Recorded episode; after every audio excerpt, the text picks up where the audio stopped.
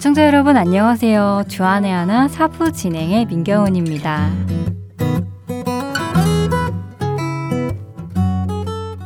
벌써 눈이 오고 있는 지역도 있을 텐데요. 눈길에 안전운전 하시고 감기 조심하시기를 바랍니다. 먼저 12월 성경 강해를 안내해 드리겠습니다.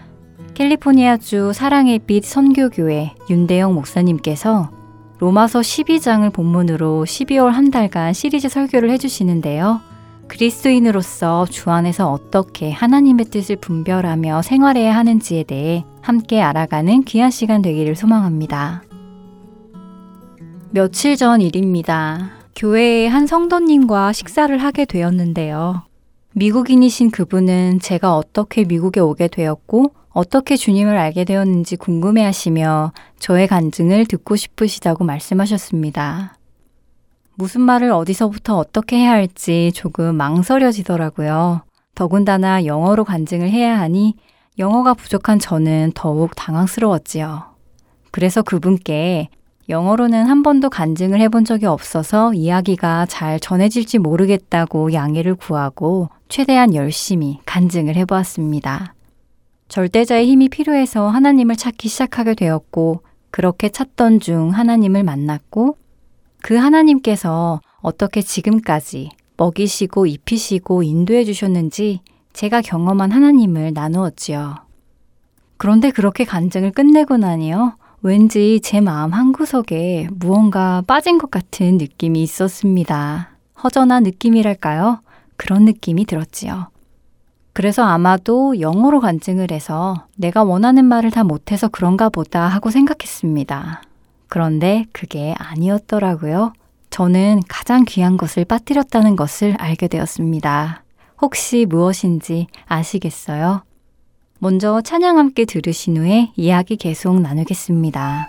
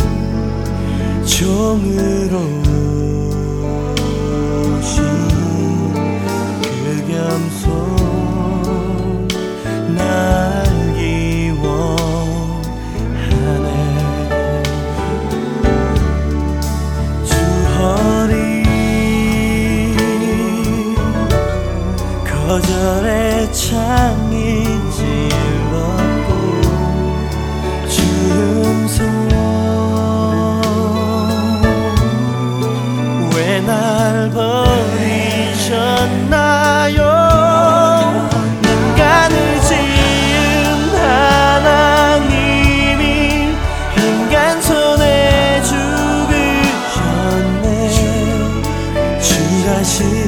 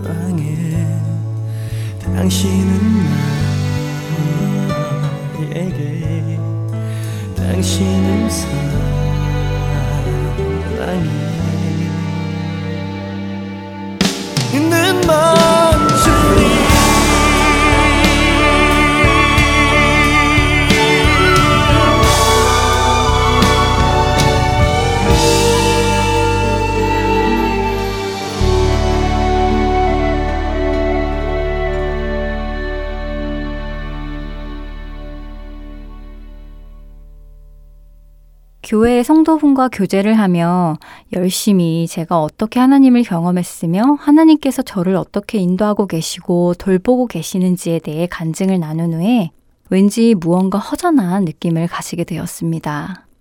저는 단순히 제가 모국어가 아닌 영어로 간증을 해서 그럴 것이다 라고 생각을 하고 있었는데요. 저의 간증이 끝나자 그분도 자신의 간증을 이야기해 주셨습니다. 그분은 어떻게 자신이 하나님을 찾게 되었는지 그때의 상황을 이야기해 주셨지요. 그리고 은혜로 자신이 죄인이며 예수 그리스도의 대속하심으로 인해 자신이 죄에서 구원받았다는 것을 깨닫게 되셨고 새로운 생명을 얻게 되셨다고 간증하셨습니다. 그분의 간증을 들으며 저는 망치로 머리를 맞은 느낌에 눈이 번쩍 띄었습니다. 저의 간증에 빠졌던 그 허전함이 무엇인지 깨닫게 되었지요. 예수 그리스도께서 저의 죄를 짊어지시고 십자가에서 죽으심으로 저의 죄값을 대속해 주셨다는 것이 떠올랐습니다. 죽을 수밖에 없었던 저를 저의 죄 안에서 죽지 않게 하시려 죄 없으신 예수님께서 죄가 되셔서 죽으신 그 은혜를 깨닫던 날, 예수님을 저의 구세주로 영접하던 날이 생각났습니다. 그때는 그 은혜가 그렇게 감사했는데도 어째서 지금 저의 간증에는 그날의 감격이 빠지게 되었을까 곰곰이 생각해 보게 되더라고요. 그렇게 생각을 하기 시작하니 구원을 받고도 여전히 저 스스로의 눈높이로 세상을 바라보며 하나님께 받는 것에만 집중하며 살아가고 있는 무디어진 저의 신앙 상태가 눈에 들어오기 시작했습니다. 아, 나는 생명 주신 그분을 위해 살아가는 것이 아니라 여전히 나 자신의 유익을 위해서 살아가고 있구나. 내가 교회에 가고 하나님을 아버지라 부르고 신앙생활을 하는 이유가 혹시 나 자신의 유익함을 위해서였던가 하는 생각이 들며 부끄러워지기 시작했습니다. 내가 죄인이었다는 것과 나 같은 죄인을 살리러 오신 예수님의 사랑과 희생은 잊어버리고 눈앞에 채워주시는 것들에만 관심을 가지고 살아가는 제 모습을 회개하며 그리스도께서 행하신 구속의 은혜를 다시 한번 생각하게 되었고, 제가 가지고 있는 구원의 확신을 다시 돌아보게 되었습니다.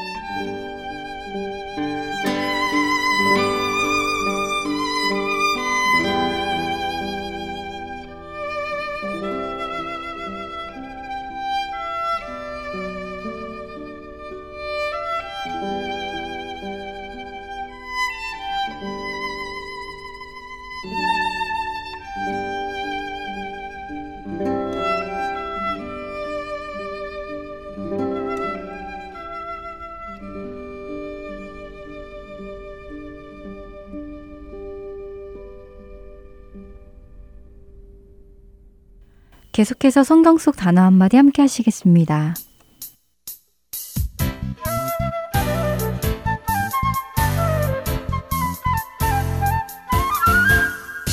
여러분 안녕하세요. 성경 속 단어 한마디 진행의 이다솜입니다. 예수님을 그리스도로 믿고 따르는 우리 모두는 예수님을 닮아가야 하는 것이 당연한 것입니다. 그분의 생각, 성품, 행동까지 말이지요. 그런데 특별히 예수님께서 배우라고 하신 성품이 있습니다. 또한 사도 바울도 우리에게 배우라고 덧붙여 주시기도 하셨는데요. 어떤 성품인지 아시겠어요? 그럼 다음에 읽어드리는 말씀을 듣고 생각해 보세요. 나는 마음이 온유하고 겸손하니 나의 멍에를 메고 내게 배우라. 네, 바로 겸손입니다. 성경 속 단어 한마디, 오늘은 겸손에 대해 나누어 보겠습니다. 물론 겸손이라는 말은 성경 속에서 뿐만 아니라 일반 사회에서도 쓰는 말이며 또한 필요한 덕목이기도 합니다. 그러나 성경 속의 겸손이 일반 사회와 같은 의미라면 굳이 성경 속 단어 한마디에서 그 의미를 나누지는 않겠죠? 네, 그렇습니다. 국어 사전의 겸손과 성경 사전의 겸손에는 차이가 있습니다. 먼저 국어 사전의 겸손은 남을 존중하고 자기를 낮추는 태도라고 정의합니다. 우리 모두가 잘 알고 사용하는 의미이지요. 자신을 자랑하지 않고 낮추며 상대를 무시하지 않고 존중하는 모습. 그렇다면 성경의 겸손은 어떤 모습일까요? 성경사전은 겸손을 하나님 앞에서 자신의 죄를 자각하여 자긍하는 마음을 버리고 낮은 데 처하는 마음가짐이라고 말씀하십니다. 조금 더 풀어서 표현하자면 의로우신 하나님 앞에서 죄인인 자신의 모습을 정확히 깨달아 알기에 자만할 수 없고 자랑할 수 없음을 철저히 느끼기에 그분의 은혜 앞에 가만히 나아가는 모습이라고 할 수 있겠지요. 물론 이것은 자기 비하와는 다릅니다. 나는 안 돼 하고 끝나는 자기 비하가 아니라 나는 안 되지만 주님 때문에 돼 라는 진실을 대면하는 모습입니다. 그렇기에 이 겸손은 하나님의 은혜 앞으로 나아가는 자가 반드시 가져야 하는 성품인 것입니다. 자신이 죄인인 것을 깨닫지 못하는 사람은 하나님 앞에 나아갈 수 없기 때문이고 자신이 죄인인 것을 깨닫지 못하는 사람은 예수 그리스도의 대속함을 필요로 하지 않기 때문입니다. 그래서 이 겸손에 반대되는 표현은 자랑, 교만, 오만이라고 할 수 있는데요. 성경 곳곳에서 우리는 하나님께서 겸손한 자와 교만한 자를 어떻게 대하시는지 알 수 있습니다. 베드로전서 5장 5절은 하나님은 교만한 자를 대적하시되 겸손한 자들에게는 은혜를 주신다고 하시며 우리에게 겸손할 것을 강조하십니다. 시편 147편 6절은 여호와께서 겸손한 자들은 붙드시고 악인들은 땅에 엎드러뜨리신다고 하시지요. 야고보서 4장 6절은 하나님께서 교만한 자를 물리치시고 겸손한 자에게 은혜를 주신다고 하십니다. 그렇습니다. 하나님은 겸손한 자를 사랑하시고 교만한 자를 미워하십니다. 왜 그러실까요? 그것은 당연히 죄의 문제와 관련이 있는 것이지요. 우리 모두는 죄인입니다. 그런데 죄인인 우리가 자신이 죄인인 것을 깨닫지 못하고 스스로 의롭다 하는 것은 의로우신 하나님 앞에서 큰 죄인 것이지요. 그렇기에 잠언 16장 5절 말씀처럼 하나님께서는 마음이 교만한 자를 미워하시는 것입니다. 자신의 죄를 깨달아 예수 그리스도의 보혈의 공로만을 힘입어 날마다 하나님의 은혜 앞으로 나아가는 겸손한 할텐 서울 복음 방송 애청자 여러분이 되시기를 소원하며 성경 속 단어 한마디 마치도록 하겠습니다. 저는 다음 주에 찾아뵙겠습니다. 여러분 안녕히 계세요.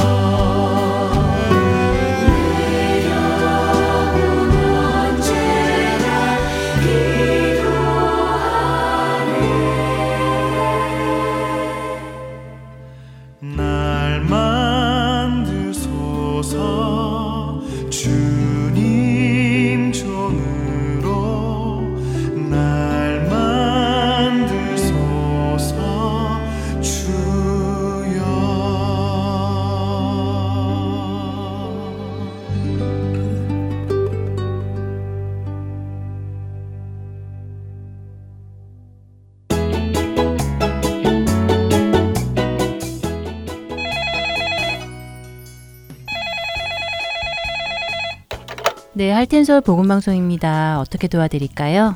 아, 네, 안녕하세요. 저는 메릴랜드에 살고 있는 애청자인데요. 아, 안녕하세요. 네, 사실 제가 미안해서 전화를 안 드리려고 했는데요. 근데 벌써 2주 동안 방송을 못 들었어요. 어, 왜요? 글쎄 2주 전에는 CD가 부서져서 와서 못 듣고요. 이번 주는 아직도 CD가 배달이 안 되고 있네요. 아, 그러세요. 아유, 저런 속상하시겠어요. 어, 요즘 연말이라서 우편물이 많아진 관계로 어, 우체국에서 CD 배송에 문제가 많이 생기네요. 음, 양해 부탁드릴게요. 저희가 바로 다시 보내드리겠습니다. 주소를 좀 불러봐 주시겠어요? 네, 감사합니다. 저희 집 주소는요. 12802 노스 28 드라이브.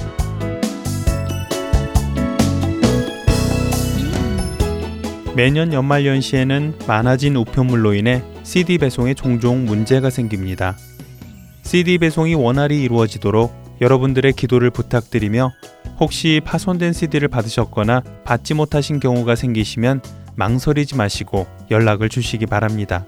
다시 보내드리겠습니다. 사무실 전화번호는 602-866-8999입니다.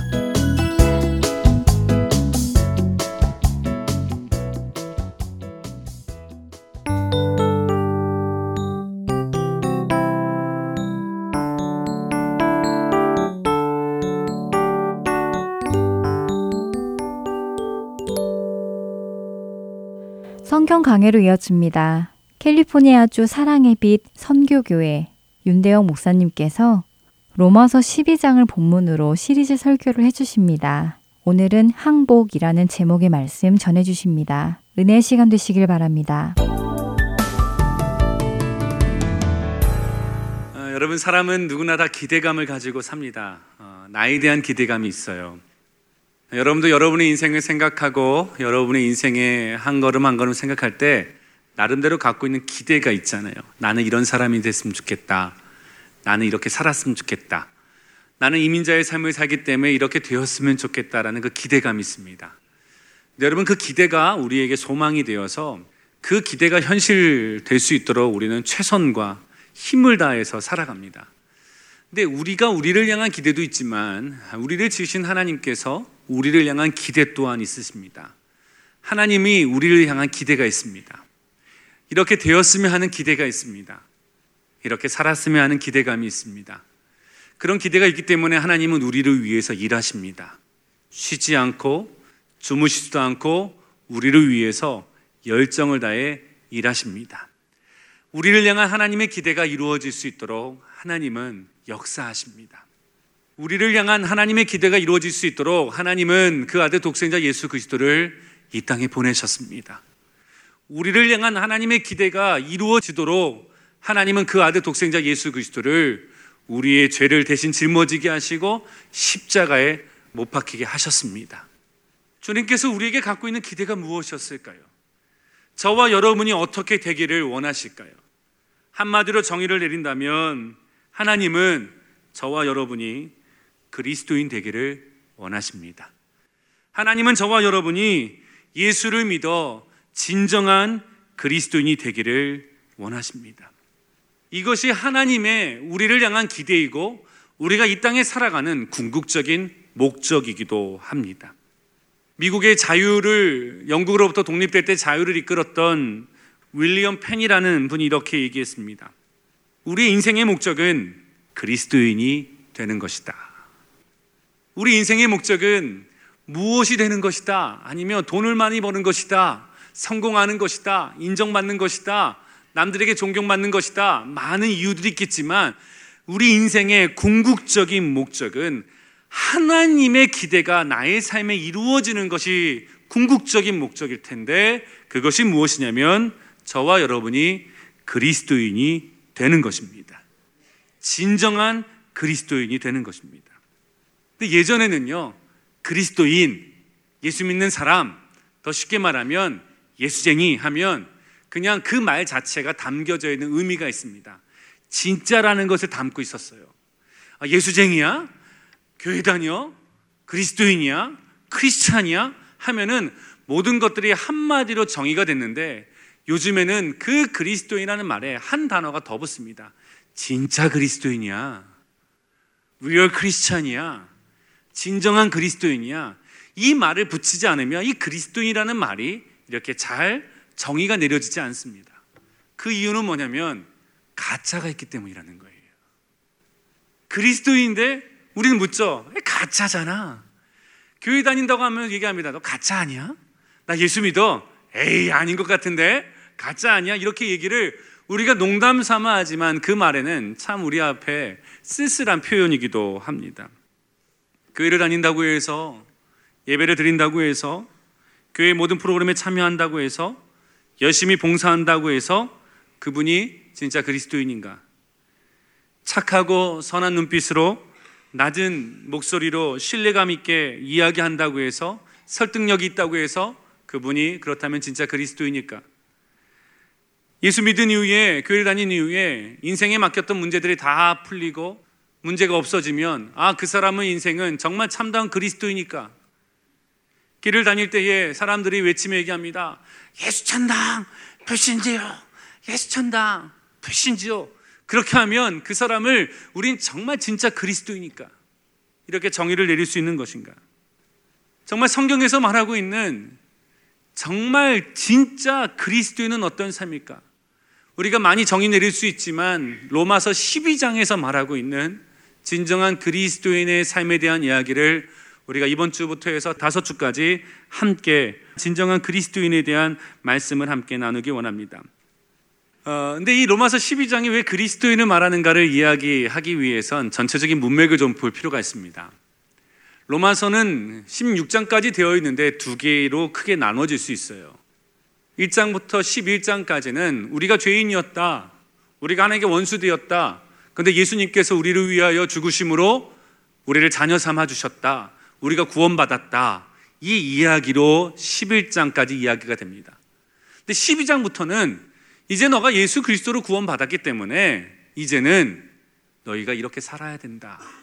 이것이 그리스도의 삶이다라는 이야기를 12장부터 전달하고 있는데 그 결과에 대한 이야기를 12장 1절에 이렇게 말합니다. 그러므로라는 말로 시작하고 있어요. 1장과 11장까지의 내용을 정리하고 나서 그러므로 너희는 형제들은 이렇게 이렇게 살아야 되는 것이 그리스도인이야 라는 말로 시작을 하고 있습니다. 여러분들께 좀 질문하기 원합니다. 여러분, 여러분이 예수를 믿고 나서 무엇이 바뀌었습니까? 여러분이 예수 그리스도 주라 고백하고 나서 달라진 것은 무엇입니까?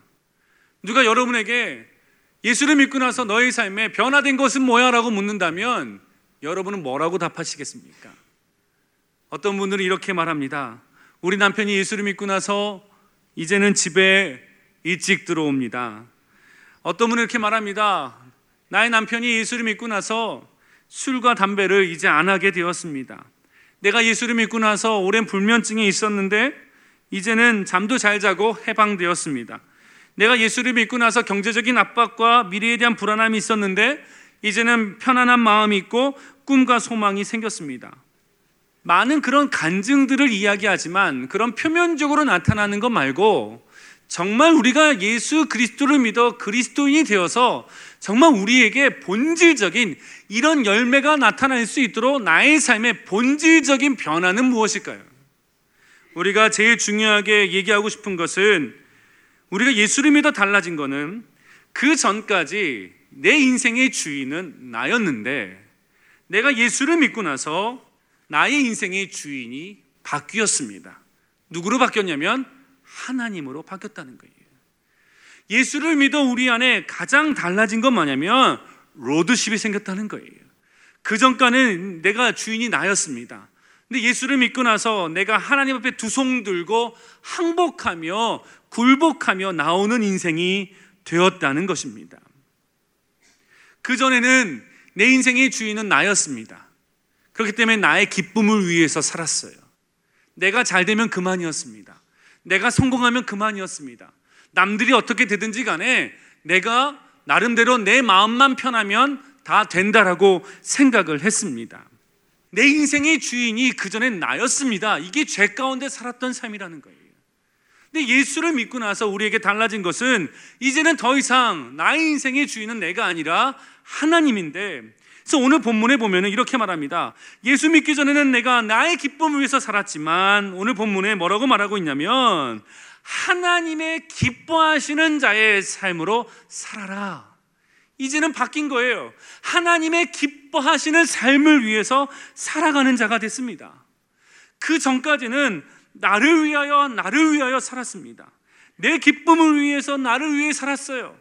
나를 위해서 선악과를 따먹었고 나를 위해서 바벨탑을 지었고 나를 위해서 우상을 만들었고 나를 위해서 간절하게 구했고 끊임없이 나를 위해서 자기 개발을 했고 오직 나를 위해서 교회를 다녔고 나를 위해서 기도하였고 나를 위해서 신앙생활하였고 나를 위해서 모든 것이 다 나를 위해서 나를 위해서였다는 거예요. 교회는 다니는 것 같은데 그 중심에 오직 나밖에 없습니다. 찬양은 드리는 것 같은데 그 중심에 나밖에 없습니다. 기도를 하는 것 같은데 그 중심에 나밖에 없습니다. 하나님은 없어요. 오직 나뿐인 거예요. 내 문제 해결돼야 되는 거예요. 내 인생의 슬픔 해결돼야 되는 거예요. 오직 주인은 납니다. 내가 은혜 받았으면 모든 것들은 다 하나님께서 좋은 하나님이고 아름답게 만드신 거고 저 사람은 은혜 받고 나는 여전히 고통 가운데 있으면 하나님은 아니 계신 것 같고 하나님은 없는 거예요. 신앙의 중심이 그 전에 나였습니다. 그러나 예수를 믿고 나서 달라진 것은 뭐냐면 내 인생의 주인이 하나님이 되었다는 거예요. 그래서 하나님의 기쁨을 위해서 우리는 살아가게 되는 것입니다. 이 소유권이 왜 옮겨졌냐면요. 예수님께서 우리를 위하여 우리를 구원하시려고 살리시려고 죄값을 지불하셨다는 거예요. 전에는 우리가 죄의 자녀들이었습니다. 사망으로 가던 사람이었습니다. 근데 예수님께서 그의 피값으로 십자가에서 우리의 죄값을 지불하셨습니다. 그래서 예수님께서 십자가에서 맨 마지막에 다 이루었다라고 말할 때 이 다 이루었다는 말을 헬라어로 말하면 이렇게 말합니다. 테테르스타이라는 말을 해요. 이 말은 뭐냐면 값을 지불하였다라고 말하고 있어요. 값을 지불한 건 뭡니까? 샀다는 거예요. 우리가 물건을 사면 값을 지불하면 그 소유권이 어디로 옮겨지죠? 산 사람한테 옮겨지는 것이에요. 여러분 우리가 예수를 믿어 예수 십자가의 사랑의 능력이 내게 임함을 통해서 이제는 나의 인생의 소유는 내가 아니라 나는 하나님의 소유가 되었다라는 거예요. 이것이 그리스도인의 삶의 가장 큰 변화입니다. 예수를 안 믿는 사람은 하나님을 찾지 않아요. 로마서 3장 12절의 말씀에 비그리스도인에 대해서 이렇게 정의합니다. 하나님을 찾는 자가 없다. 하나님을 찾지 않습니다. 그러나 우리가 예수를 통해서 하나님을 알게 되고 하나님의 거룩한 백성이 된 그 이후부터는 우리는 하나님을 찾습니다. 하나님의 뜻을 구합니다. 그의 나라와 그의 의를 구합니다. 그의 기쁘신 뜻을 찾습니다. 그의 기쁘신 뜻을 찾기 위하여 살아갑니다. 그의 기쁘신 뜻을 알기 시작하니까 그 전에 나의 삶에 있었던 죄의 끈들이 끊겨지기 시작하는 거예요. 단순하게 내 건강을 위해서 술, 담배 문제가 끝나는 것이 아니라 단순하게 나의 모든 걸 위해서 그 돈과 부귀와 명예를 끊는 게 아니라 그것이 하나님의 기뻐하시는 뜻이 아니기 때문에 내가 안 하는 거예요. 달라진 거라는 거예요. 율법이 아니라 하나님과의 관계입니다. 하나님을 사랑하고 하나님의 사랑을 받기에 내가 그의 기쁘신 뜻을 따라 주님이 기뻐하시지 않는 일을 나는 과감히 버리는 거예요. 이 변화가 우리의 삶에 일어난 변화라는 것이죠. 근데 이런 이야기를 할 때 가끔씩 어떤 성도님들 만나면 이렇게 말합니다. 그의 기쁘신 뜻을 따라 살아가는 그 삶의 변화가 한 번에 완전히 이루어지는 변화인데 우리는 이렇게 얘기하죠. 살살 하라고. 적당히 하라고. 뭘 그렇게 살려오냐고. 그렇게 심하게 빠지면 안 된다고. 적당히 빠져야 된다고. 신앙생활 그렇게 하는 거 아니라고. 우리가 그런 이야기를 할 때가 있습니다. 그런데요, 여러분, 예수님께서 우리를 변화시킨 건요, 단번에, 한 번에 완전한 제사였다는 거예요. 그렇다면 저와 여러분은 뭔가를 되어지기 위해서 사는 사람이 아니라 이미 된 사람이라는 거예요. 우리가 좋은 그리스도인이 돼야지, 앞으로 더 좋은 그리스도인이 돼야지, 이런 마음으로 살 것이 아니라 그들이 변하지 않는 나의 모습 앞에 실망하며 살 것이 아니라 이미 우리가 그리스도인이야. 나는 하나님의 백성이야. 나는 그리스도인이야. 이것으로 완전하고 완벽한 거야. 하나님을 우리를 완전히 거룩하게 하셨어. 이 자세를 가지면서 우리는 살아야 됩니다. 어떨 때는요, 차차 좋아지겠지. 차차 나아지겠지. 예, 그런 마음 필요하겠지만 우리가 개념을 바꿔야 되는데 우리는 그리스도인이기 때문에 마땅히 그렇게 살아야 되는 거야. 이 마음의 결단이 필요하다는 거예요. 여러분 성경에 보십시오. 성경은 한마디로 정의합니다. 너희는 빛이요. 너희는 소금이다. 너희는 빛이 되어야 된다. 너희는 소금이 되어야 된다라고 말하고 있지 않아요. 지금 연약한 빛이지만 조금 너희들이 밝게 빛나면 이제 빛이 된 거고 지금 약간 좀 단맛이 나 짠맛이 안 나. 좀 짠맛을 더 내다 보면 너희는 소금이 되는 거야. 이게 아니라 너희는 빛이고 소금이기 때문에 너희는 빛을 발아야 되고 너희는 짠맛을 내야 되는 거야. 이 이야기를 하고 있다는 거예요. 여러분, 저와 여러분이 그리스도인이기 때문에 우리가 주인이 바뀌었기 때문에 우리는요, 날마다 하나님이 기뻐하시는 사람으로 우리는 그 길을 마땅히 걷고 살아야 되는 줄 믿습니다. 타협이 없어요, 여러분. 타협은 없는 거예요. 하나님께서 이스라엘 백성들을 광야로 이끌 때 왜 그 가나안 족속들과 단절하라고 했고 그들의 문화와 그들의 모든 사람들 쫓아내고 죽이라고 했을까요? 인생 사는 거 다 먹고 사는 거 똑같잖아요.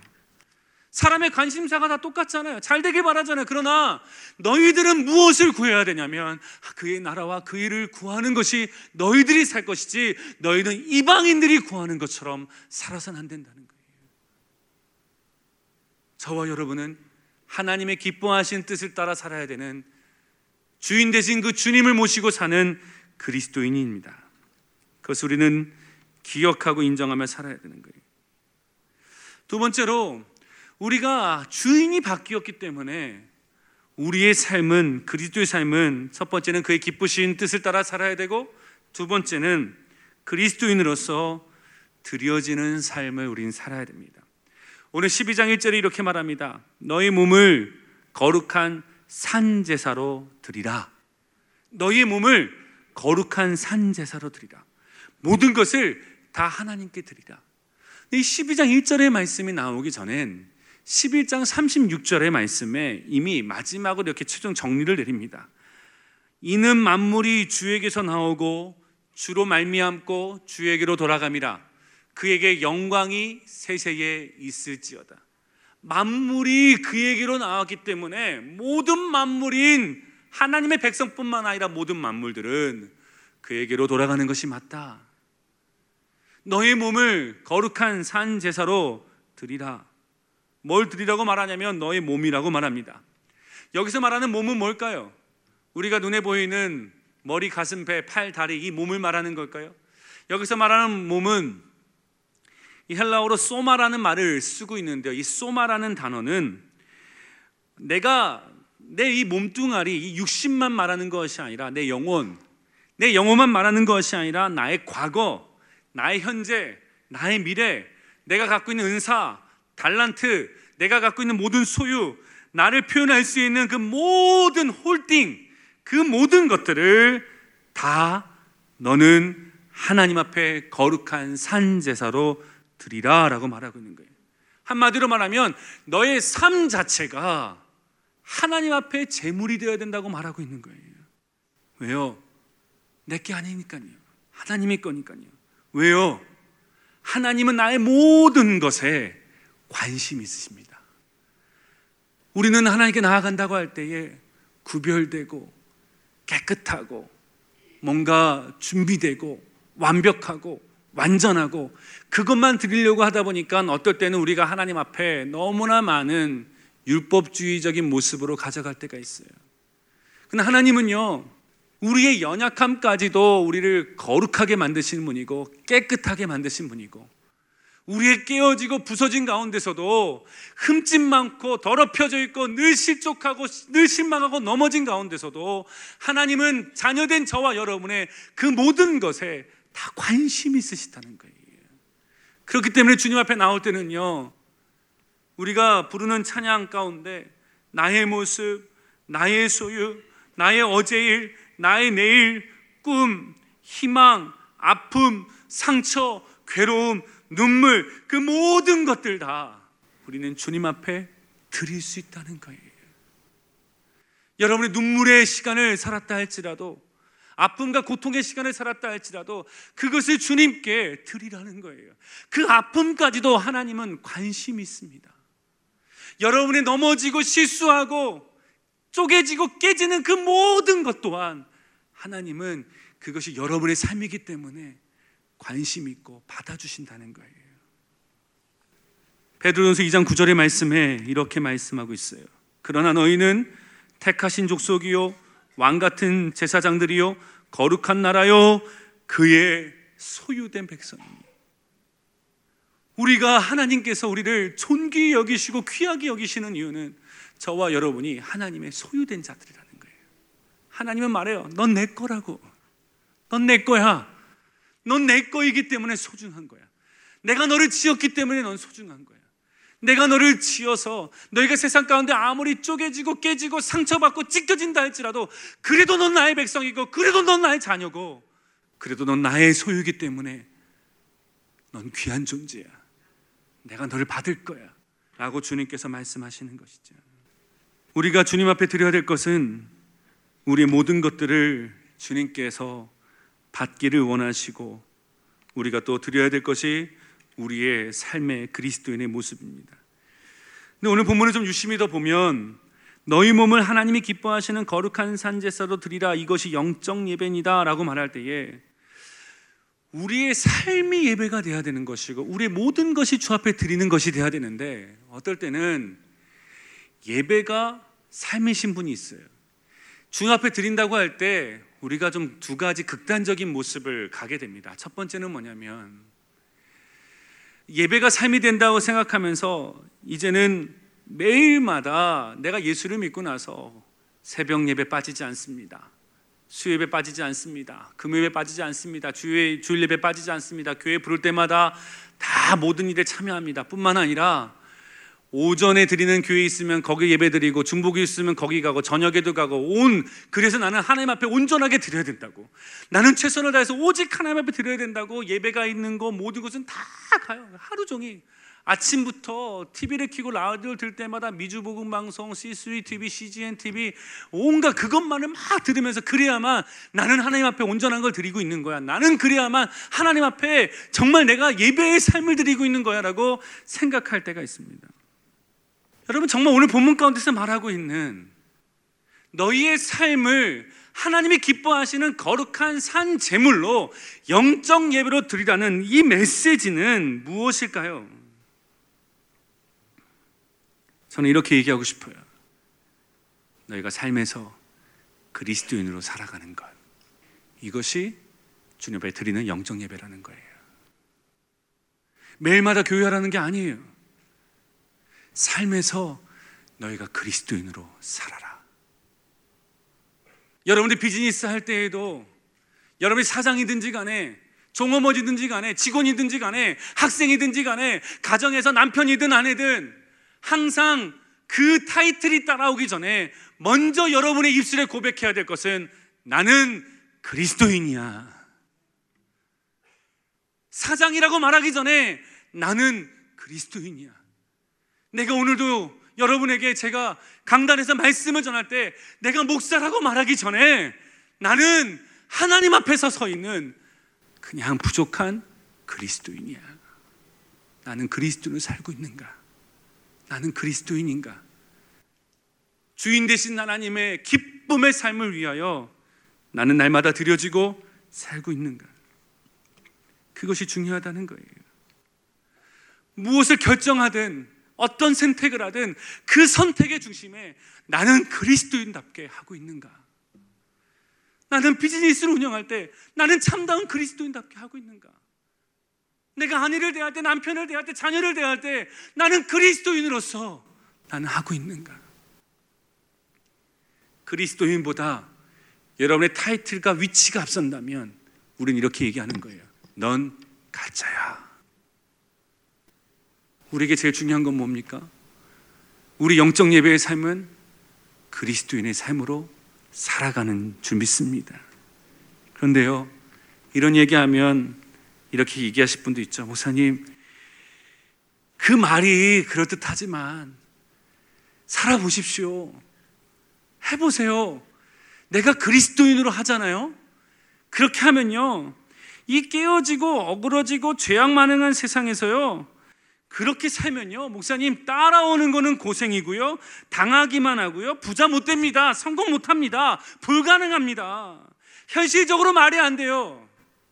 이렇게 얘기하고 싶을 거예요. 그런데 오늘 사도 바울이 12장 1절에서요. 이렇게 말해요. 그러므로 형제들아 내가 하나님의 모든 자비하심으로 너희를 권하노니 앞부분에 이게 빠져도 되는 말 같은데 중요하게 표현하고 있습니다. 그러므로 형제들아 내가 너희를 권하노니라고 말을 되지만 앞부분이 이렇게 말합니다. 그러므로 형제들아 내가 하나님의 모든 자비하심으로 너희에게 권하노니 이 하나님의 자비하심으로 권한다고 말할 때는 두 가지 의미가 있습니다. 첫 번째는 하나님의 그 자비하심으로 너희가 하나님의 자녀가 되었다. 하나님의 은혜로 너희가 하나님의 거룩한 백성이 되었다라는 말도 하나 포함되고 있지만 또 하나는 뭐냐면 너희가 그리스도인의 인으로 그리스도인으로 살아갈 때에 너희가 세상을 본받지 않고 하나님이 기뻐하시는 자의 영적 예배의 삶으로 살아갈 때에 너희에게 하나님의 자비하심이 있음을 기억하라는 거예요. 여러분 저와 여러분들은 이스라엘 백성들이 광야 생활할 때에 무엇을 먹고 살았습니까? 하늘의 만나를 먹었습니다. 주님께서 베푸신 걸 먹고 살았습니다. 옷 하나 헤이지 않고 신발 하나 헤이지 않는 하나님의 공급하신 은혜를 누리며 살아갔다는 거예요. 하나님의 백성으로 살아갈 때에 하나님의 공급하심이 있듯이 저와 여러분 이 땅에서 그리스도인으로 살아갈 때에 하나님의 기뻐하신 뜻을 따라 살아갈 때에 하나님의 자비하심이 있음을 기억해라. 우리가 그리스도인으로 살고 그리스도인으로 결정하고 과감히 희생이 있든 고생이 있든 핍박이 있든 그 무엇이든 있지 간에 주님이 기뻐하시는 뜻을 따라 우리가 결정하고 그리스도인답게 살면 그 가운데 뭐가 있어요? 하나님의 이루 말할 수 없는 이루 말할 수 없는 하나님의 자비하심과 은혜가 임하기 시작하는 거예요. 이게 한 교회 이야기뿐만 아니라 저와 여러분의 삶이 되어야 될 줄 믿습니다. 하나님의 자비하심을 믿기에 나의 삶 현장에서 내가 그리스도임을 기억하고 행하며 살게 하여 주옵소서. 그 믿음으로 날마다 드리며 나아갈 수 있는 저와 여러분 되시길 주님의 이름으로 축원합니다. 아멘. 주님께서 십자가에서 죽으심으로 죄에 속했던 우리를 하나님의 거룩한 백성의 자리로 나아갈 수 있도록 모든 값을 그의 피로 지불하여 주셨으니 주님 감사합니다. 이제 나의 인생의 주인은 내가 아니기에 나의 기쁨을 위하여 나를 위하여 사는 자가 아니라 하나님의 기뻐하신 뜻을 따라 살아가는 것 이것이 우리 인생의 목적이 되게 하여 주옵소서. 내 모든 것 주에게 올려드립니다. 꿈도 소망도 아픔도 기쁨도 사람도 연약함도 상처도 그 모든 것 또한 나를 살리신 그 주님께 드립니다.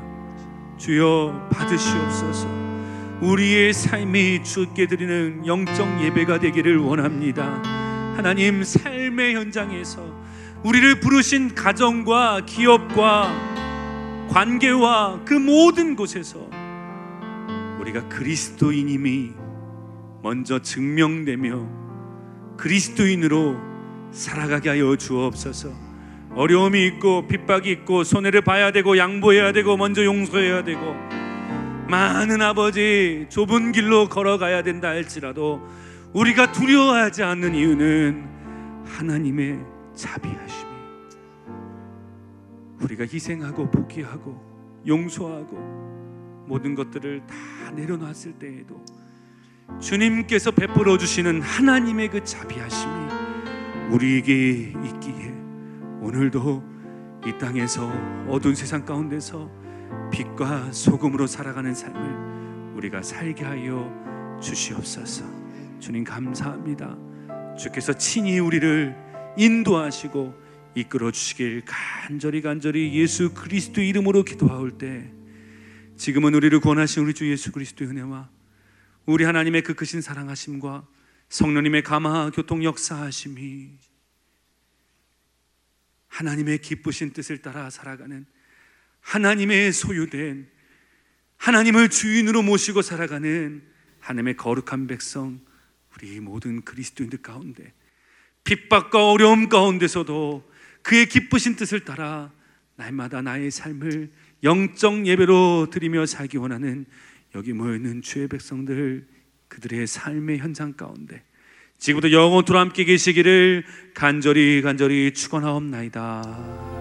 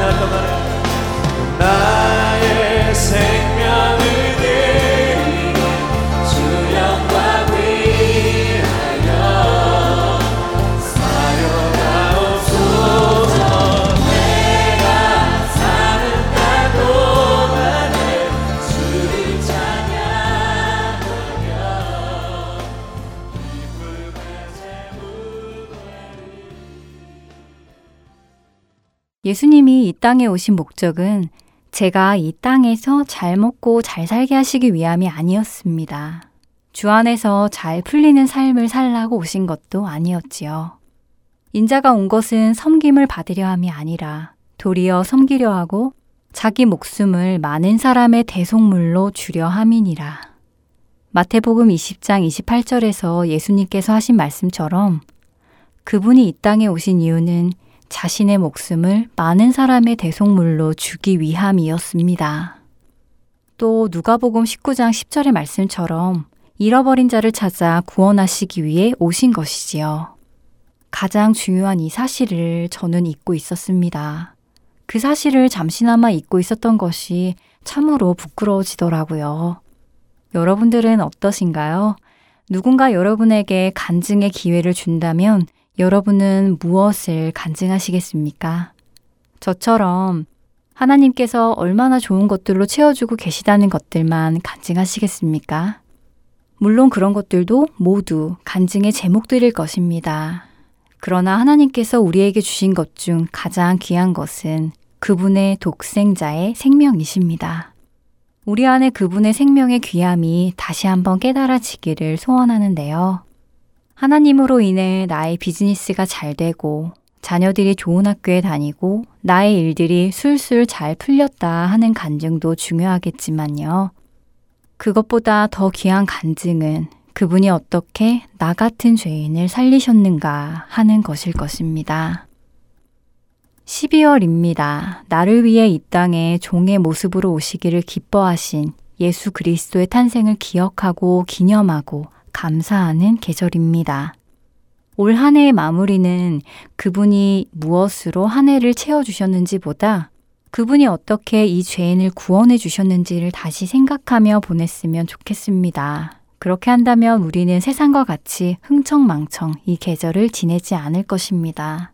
거룩하신 그분의 탄생을 묵상하며 모든 것을 그분께 감사하며 보낼 것입니다.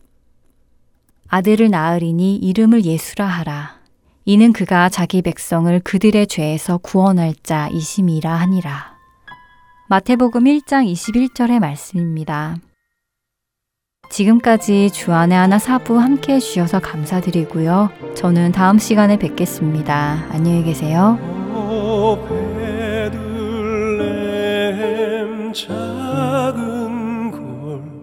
골너 잠들었 별들만 높이 빛나고 잠잠히 있으니 저 놀라운 빛 지금 캄캄한 이 밤에 온 하늘